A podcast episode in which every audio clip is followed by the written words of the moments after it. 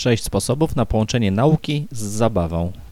Zabawa to jeden z najprostszych i najskuteczniejszych sposobów na efektywne nauczanie dzieci.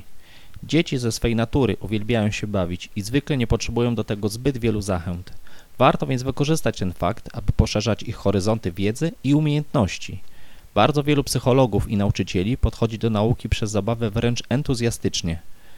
Konieczne jest jednak umiejętne dobieranie zabaw, tak aby efekt spełnia nasze oczekiwania i finalnie pozwalał dziecku lepiej się rozwijać w przyjemny dla niego sposób.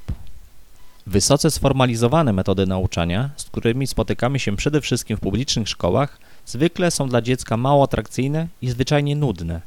Nauka w trakcie zabawy z kolei przestaje być przykrym obowiązkiem, a staje się przyjemną formą spędzania wolnego czasu, które przynosi wiele korzyści dla dziecka. Przyswaja ono nową wiedzę, umiejętności sprawniej i chętniej. W efekcie tego często rozwija się szybciej niż rówieśnicy. W tym podcaście poznasz kilka podstawowych sposobów na połączenie nauki z zabawą w domowych warunkach, bez ponoszenia nadmiernych kosztów. Punkt pierwszy. Czytanie książek. Odpowiednie książki potrafią bardzo pozytywnie wpływać na rozwój mentalny dziecka. Ich obecność w świecie dziecka powinna rozpocząć się już od najmłodszych lat.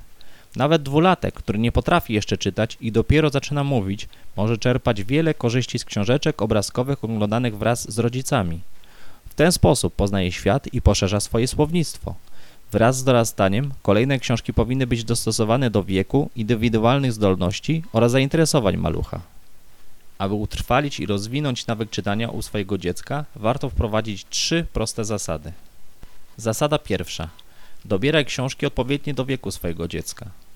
Książeczki obrazkowe z prostymi ilustracjami to świetne pozycje dla najmłodszych dzieci w wieku od roku do dwóch lat. Z kolei trzylatek z pewnością chętnie posłucha już krótkich historyjek zapisanych w książeczce, które przeczyta mu rodzic lub też pouczy się prostych rymowanek. 4 do 5 lat to odpowiedni wiek, aby książki miały już konkretne walory edukacyjne, tak jak na przykład nauka alfabetu. Odpowiedni dobór materiałów to klucz do zainteresowania i efektywnej nauki, więc dbaj o to, żeby nie były ani nadmiernie wymagające, ani zbyt infantylne w stosunku do etapu rozwoju Twojej pociechy. Zasada druga. Angażuj dziecko. Zaangażowanie malucha jest bardzo ważne, aby nie tracić jego zainteresowania. Nawet jeśli Ty czytasz dziecku jakąś historyjkę, to w międzyczasie zadawaj pytania dodatkowe, typu jak myślisz, jak ten bohater zrobił, dobrze czy źle? Czy pamiętasz za iloma górami mieszka księżniczka?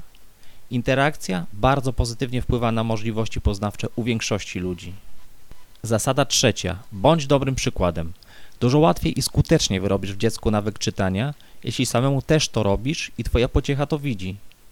Dzieci bardzo często naśladują zachowania swoich rodziców, więc bądź dobrym przykładem także w tym aspekcie. Punkt drugi. Gry planszowe. Gry planszowe w ostatnich dekadach zostały dosyć mocno zepchnięte do defensywy przez błyskawiczny rozwój gier wideo, social media oraz wirtualnej rzeczywistości. I o ile nowe formy przekazu są dla młodych ludzi dużo bardziej atrakcyjne, to ich wartość dydaktyczna bywa dyskusyjna. Warto więc odkurzyć starą szafę i zobaczyć, jakie planszówki nam jeszcze zostały.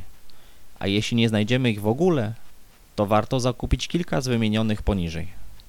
Scrabble. Gra, która doskonale rozwija zasób słownictwa oraz kreatywność.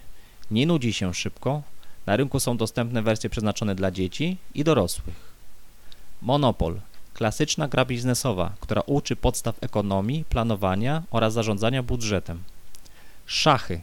Klasyczna gra planszowa dla dwóch osób. Świetnie rozwija umiejętności analityczne, strategiczne myślenie, planowanie kilku ruchów w przód, czy też odczytywanie zamiarów przeciwnika. Warcaby. Gra przez wiele osób uważana za szachy dla mniej wymagających.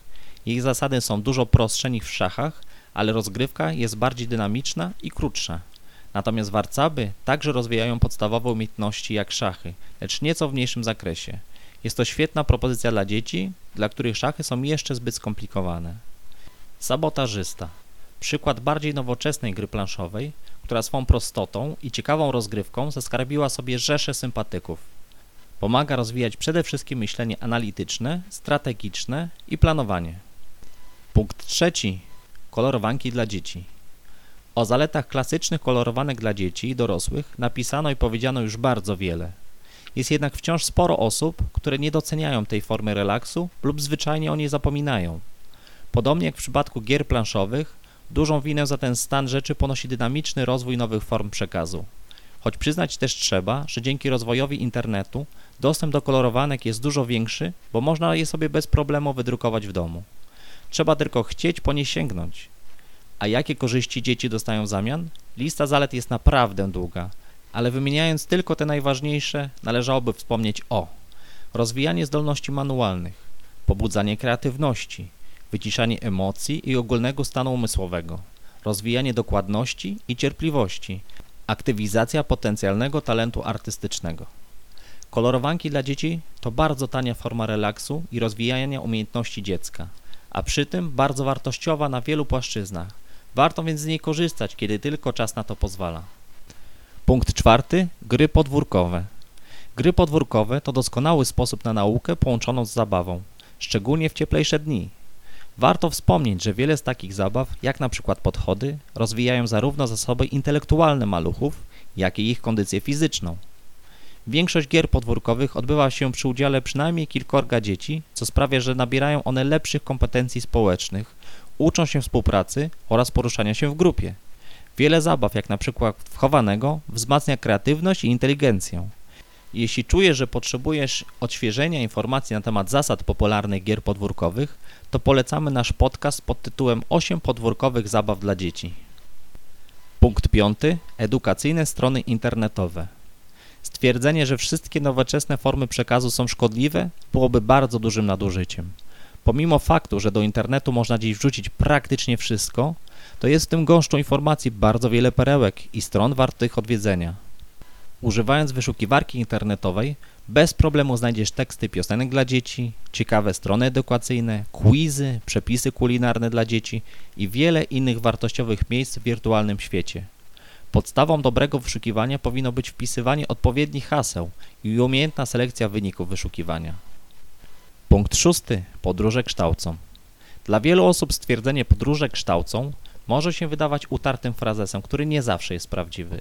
Można się z tym zgodzić, ale też niekoniecznie.